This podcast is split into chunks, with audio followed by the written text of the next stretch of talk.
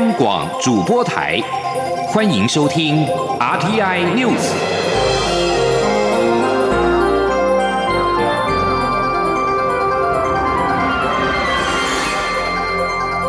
听众朋友您好，欢迎收听这节央广主播台提供给您的 RTI News，我是张顺祥。美国参院二十三号以七十八比二十高票通过汤马斯·葛林斐德出任驻联合国大使的人事案。他在听证会期间主张，美国需提供台湾抵抗中国所需安全协助，也承诺未来会致力在联合国反制北京。现年六十八岁的汤马斯·葛林斐德拥有三十五年的外交资历。他在听证会期间，汤马斯·葛林斐德把中国定位为美国的战略竞争者，直至北京对美国安全、繁荣与价值构成了挑战。他也批评中国严重侵犯人权，而且具备与美国民主价值相抵触的威权野心。他当时承诺，若提名获得参院通过，将致力与国际合作，在联合国反制北京，阻挡中国在联合国决议案中增添有害文字，或把联合国重要职位塞满中国人。谈到台湾，汤马斯·格林斐德当时表示，台湾是区域最强健的民主政体之一。美国需要支持台湾，并提供抵抗中国所需安全的协助。不过，由于汤马斯·格林斐德二零一九年十月曾经受邀在美国萨凡纳州立大学孔子学院致辞，而且演说内容被部分人士视为亲中。多位共和党参议员多次公开质疑他的对中立场，也曾经试图阻挡他的提名案。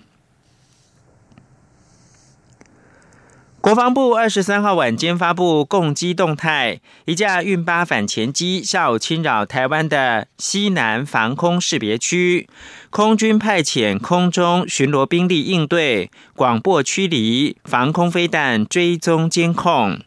共机频频借由演训扰台，台湾民众党智库举办座谈会，邀请军事专家跟学者共同分析台湾所面临的军事威胁。空军的前副司令张延廷指出，未来中共对台武赫将会随着他们的军力提升而增加，我国军也会面临到消耗战，需要适时的调整做法。台湾也需要小心的应应，切勿擦枪走火。记者林永清的采访报道。民众党智库二十三日在台大国际会议中心举办座谈会，共商台湾的安全战略环境与威胁。座谈会由党秘书长谢立功主持，空军前副司令、现任清华大学荣誉讲座教授张延廷分析，台湾在第一岛链位处中央，在美国的印太战略中占据重要位置。张延廷警告，随着中共军力提升，未来台湾面临武赫的次数也将增加，要小心应应，切勿擦枪走火。张延廷说：“中共对我们台湾的这方面的军事上的活动，不管是武武赫也好，或者是武破、武力上的这种威迫也好，将来只会随着他军力的提升，在台海的活动会增加。那我们要怎么去应对？是不是消耗战？这消耗我们，因为我们要去应对，所以我们看看要怎么去调整。那第二个，不要擦枪走火。”中正大学战略国际事务研究所助理教授林颖佑也提醒，台湾在资讯战争中也面临可能左右选举结果的威胁，尤其数位时代的舆论战可以选择受众，更容易大量复制传播。林颖佑说：“那为什么现在的舆论战、现在的认知战会有这么多的讨论？蛮大一个原因，就是因为在数位时代，它可以去选择受众，就像我们今天讲的，在行销学里面很喜欢讲的 target market。”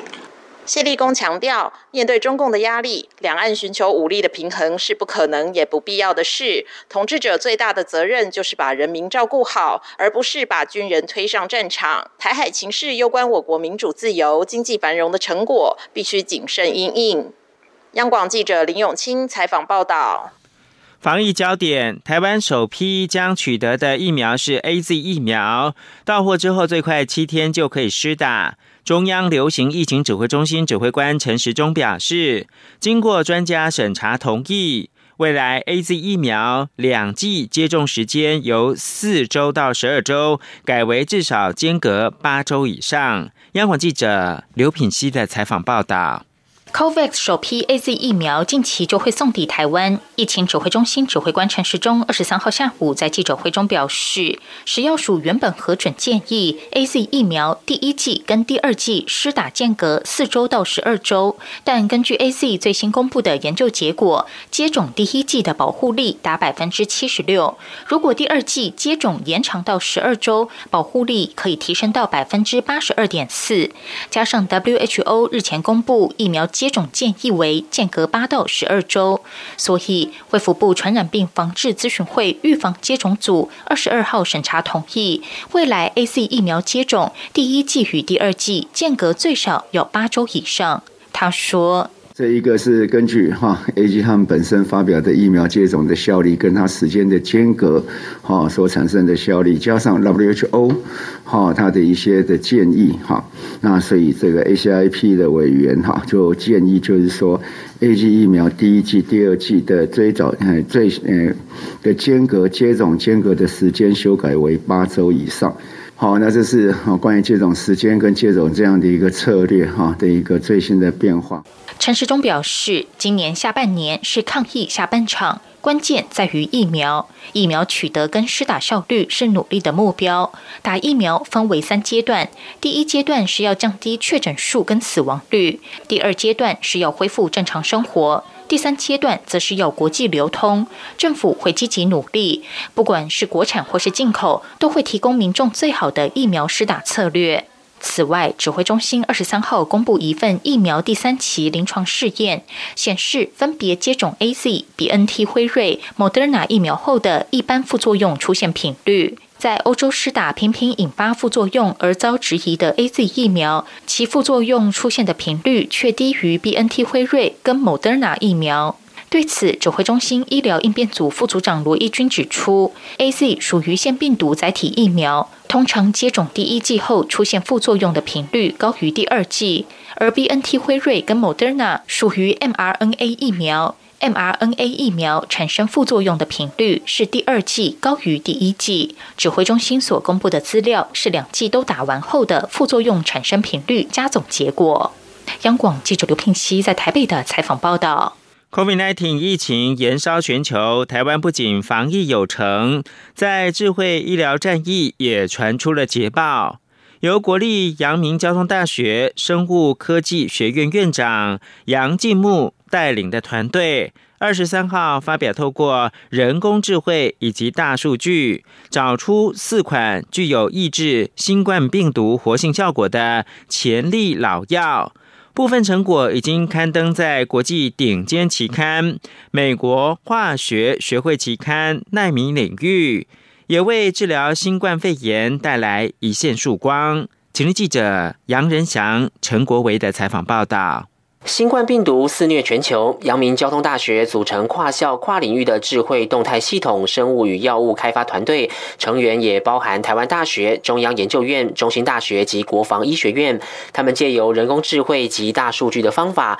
模拟宿主受病毒感染后的体内细胞变化机制，并比对全球超过两百五十份已经公开的冠状病毒主要蛋白酶三 D 构造图像，发现新冠病毒侵入人体细胞的关键蛋白质具有六。六种可能的动态结构，锁定了蛋白酶的罩门，因而，在三个月内找到具有抑制新冠病毒活性效果的潜力药物。这个药啊，哈，它会阻碍它入侵。那阻碍它入侵，就要一个蛋白质，它才知道。我们找到那个关键的蛋白质了，哈。那接下来它会影响它的物质，欧美找到了，哈。那我们感染又常常发烧嘛，哈。这个所谓的那个呃免疫风暴，哈，它也可以抑制它，哈。那这三个我们啊某种程度都已经证实了。团队发现四款潜力药，其中有一款抗发炎老药，经实验证实是很有潜力的抗新冠病毒口服药物，将能大幅省掉一般新药上市前需要一年以上的临床试验时间，可以快速投入医疗第一线。今天这个题目绝对啊不是一个单一的研究室或是单一的院校能够达成的，所以有这样一个成果，我觉得今天刚好是阳明交大应该是合校后的第一场。场对于呃一个重大研究成果的发表会。今天对科技部来说，可以是说赚到了，因为阳明跟交大的合校，等于是把交大的能量也挹注到这个中心来。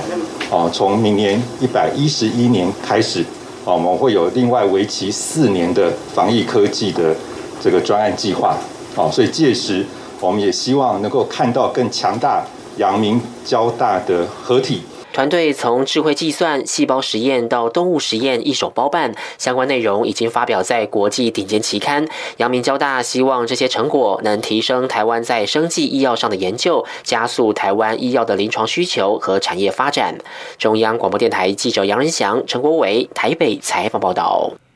台电核二厂一号机二三号开始降载，预计六月份停机，形同是提前除役。台电表示，由于要等核燃料逐渐的衰减，实际停机的日期仍有待观察。至于停机之后的电力缺口，台电强调，有民营的嘉惠电厂二期计划，加上太阳光电持续加入到供电。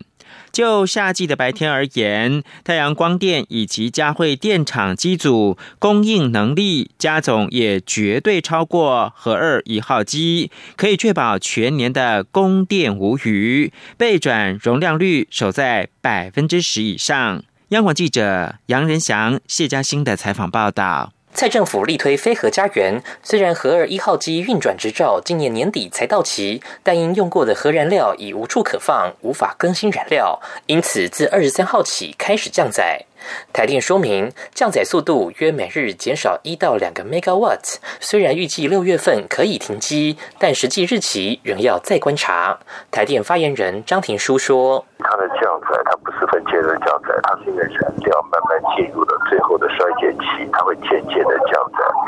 降载到百分之八十的时候，预计在六月份就停机，是这样子。它是慢慢的下去，这一两天就会开始降载，从百分之百慢慢慢慢的降到百分之八十。”由于六月进入夏季用电尖峰，台电已预估今年尖峰用电负载将较去年再成长，上看三千八百五十万千瓦。外界关注届时能否稳定供电。对此，台电表示，民营嘉惠电厂二级计划预计上半年上线，可挹注五十万千瓦供电能力。加上今年以来太阳光电持续新增，预计全年可增加二点五 gigawatts。两者不但可填补一号机的缺口，甚至有过之而无。不及，台电中央调度监郑有才说，白天的这个部分基本上太阳光电目前看起来是已经比较多了，再加上我们嘉惠二期这个部分，在夏季的部分大概比我们核二的一号机可以比它更多，就白天的这个部分。台电也强调，在嘉惠电厂建制计划、太阳光电设置量稳健增加下，今年供电灯号仍可亮出供电无余的绿灯，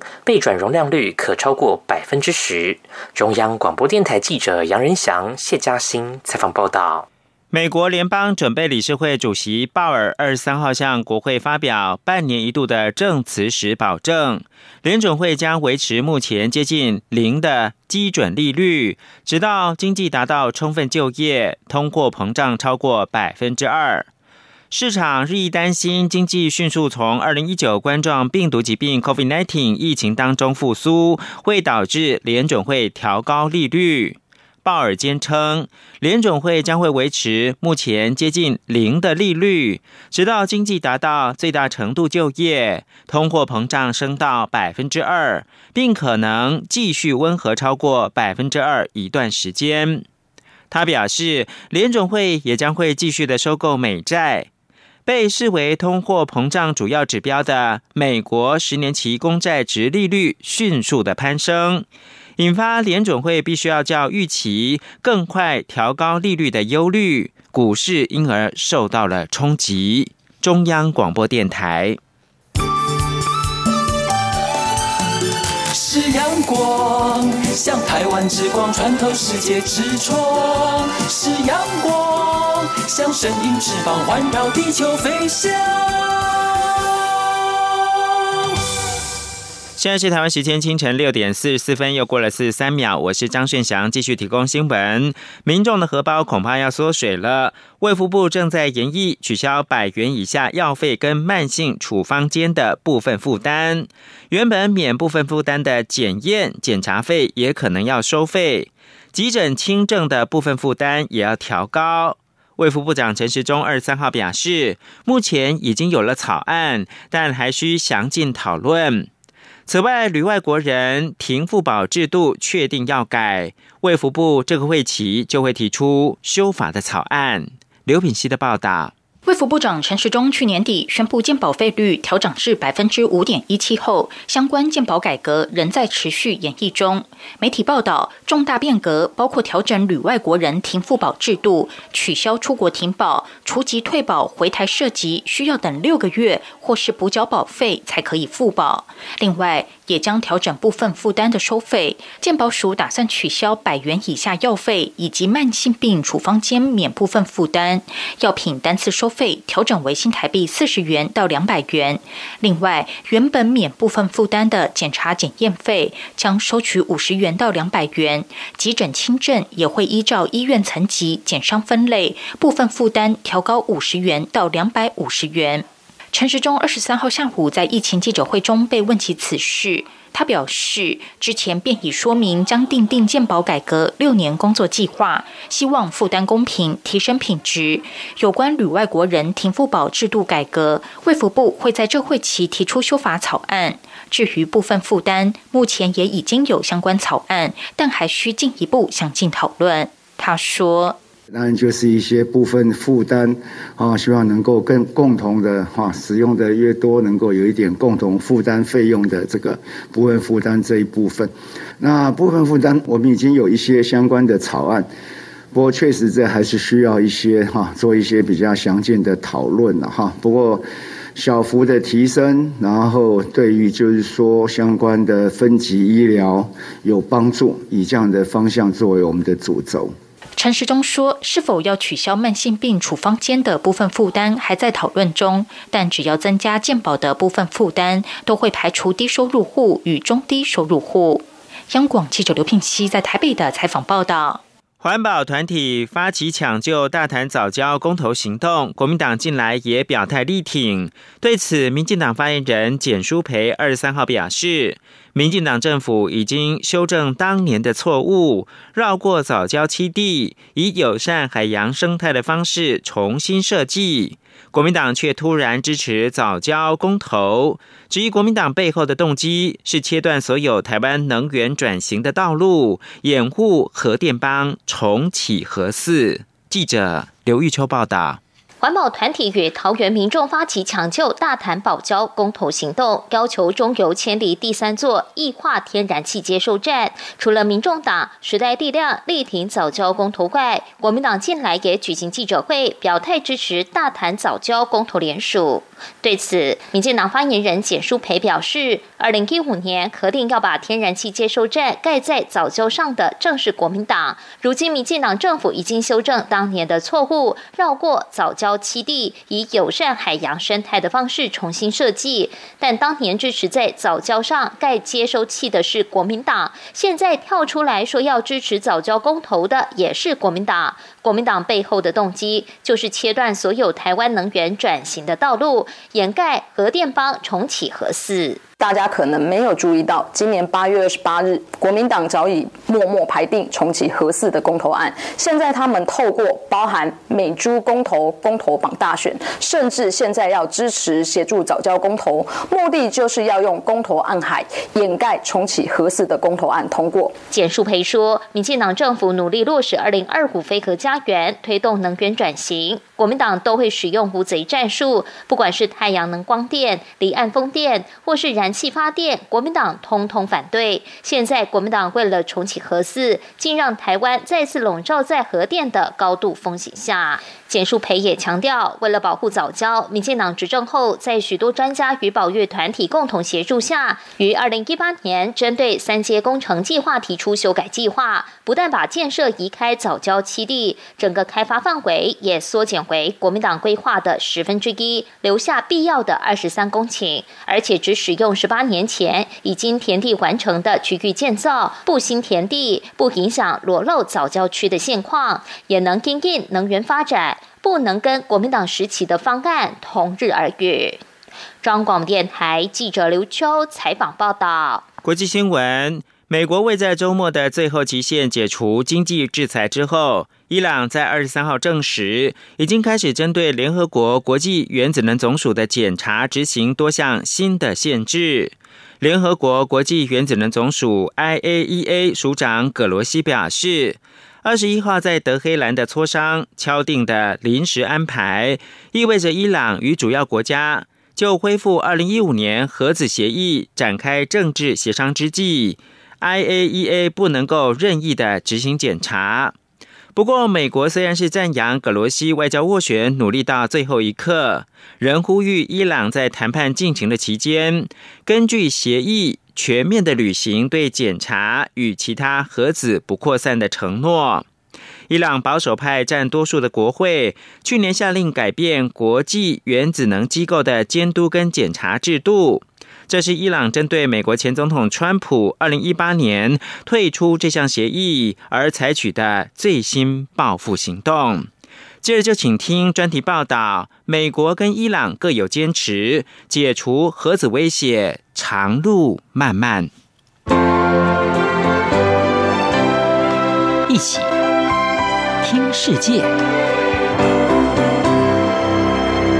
来到一起听世界，请听一下中央广播电台的国际专题报道。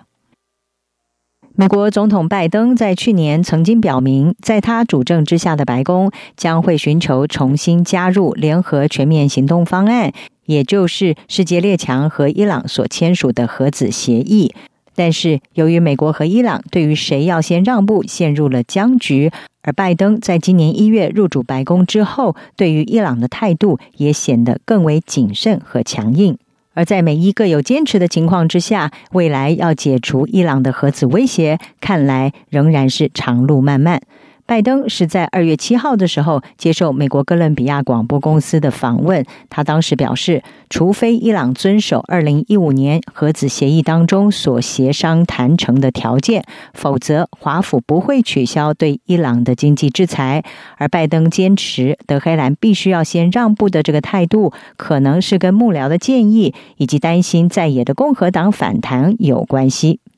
美国全国公共电台就引述美国前情报总监雷克里夫他的谈话指出，拜登对伊朗核子协议的态度出现了改变，是因为情报体系不支持解除对伊朗的制裁，而且认为在目前的情况之下，不应该放宽对德黑兰的制裁，或者是重新加入协议。而且，如果拜登在没有取得德黑兰的承诺，要全面遵守伊朗核子协议的状况之下，就贸然的放宽对伊朗的制裁，必定会遭到共和党的严厉批评。而美国前总统川普的前驻联合国大使海利，他在二月七号也在推特贴文是指出，拜登政府必须要认识到，二零二一年的现实情况已经不是二零一五年。对于一个只会扩大危险行为的政权，他指的就是伊朗，是不能够预先放宽制裁措施的。不过，谁应该先让步，美伊已经陷入焦灼。伊朗最高领袖哈米尼，他在二月七号就宣布了最终且不可逆转的决定，是说，如果美国没有先行取消所有的经济制裁，那么德黑兰不会恢复遵守核子协议规范。前总统川普是在二零一八年的时候退出了伊朗核子协议，同时恢复了对德黑兰的制裁。而在那之后，早已经不睦的美伊双边关系也日益的恶化。由于受到川普的严厉制裁，再加上二零一九年冠状病毒疾病 （COVID-19） 疫情大流行所带来的冲击，伊朗的经济可以说是陷入了困境。而德黑兰为了要报复川普的制裁，在去年宣布不再遵守核子协议的限制，并且逐步的将提炼浓缩铀的纯度升高到了百分之二十，已经远高于核子协议规范当中所设定的上限百分之三点六七，而且也增购了离心机。也由于伊朗这些违反核子协议的举动，使得拜登在上台之后，跟德黑兰是陷入了谁先让步的焦灼状态。到底是美国要先解除制裁，还是伊朗要先回到核子协议的规范之下？而对于美伊核子协议的争端，路透社也引述了熟悉该协议的多位消息人士说，美国正在就要如何的恢复和伊朗的沟通来考量多种方案，其中之一就是在双方合乎规范的情况之下，采取所谓的婴儿学步这种缓步的前进方式来打开僵局。路透社指出，拜登政府如果是采取这种比较温和的做法，渴望能够降低在川普时代美伊的尖锐敌对。同时，也可能让德黑兰愿意重返核子协议规范。不过，德黑兰的想法是不是跟拜登政府有交集，却是存在着疑问。有分析认为，虽然拜登团队想要跟德黑兰达成协议，来化解来自伊朗发展核子武器的威胁，但是德黑兰可能只想跟美国一直谈判下去，根本不想彻底的解决双方长久以来的矛盾。根据美国军事网站“防务一号”引述了华府智库战略暨国际研究中心的中东议题专家艾特曼，他的分析是指出，拜登团队成员跟伊朗交手其实有着丰富的经验。这些在奥巴马时期的资深官员，他们希望在跟德黑兰达成一项协议之后，再达成另外一项协议，但是其实不太可能达成能够彻底的消除伊朗威胁的协议，而伊朗也不会接受这样的方案。艾特曼认为，伊朗会一直想方设法的跟美国进行谈判，来遏阻美国施加制裁，但是根本不想寻求解决问题的方案。因此，美国和伊朗要在伊朗发展核子武器的这个症结问题上找到一个双方都满意的答案，恐怕是有待观察的。以上国际专题由张子清撰稿，海清清播报。谢谢您的收听。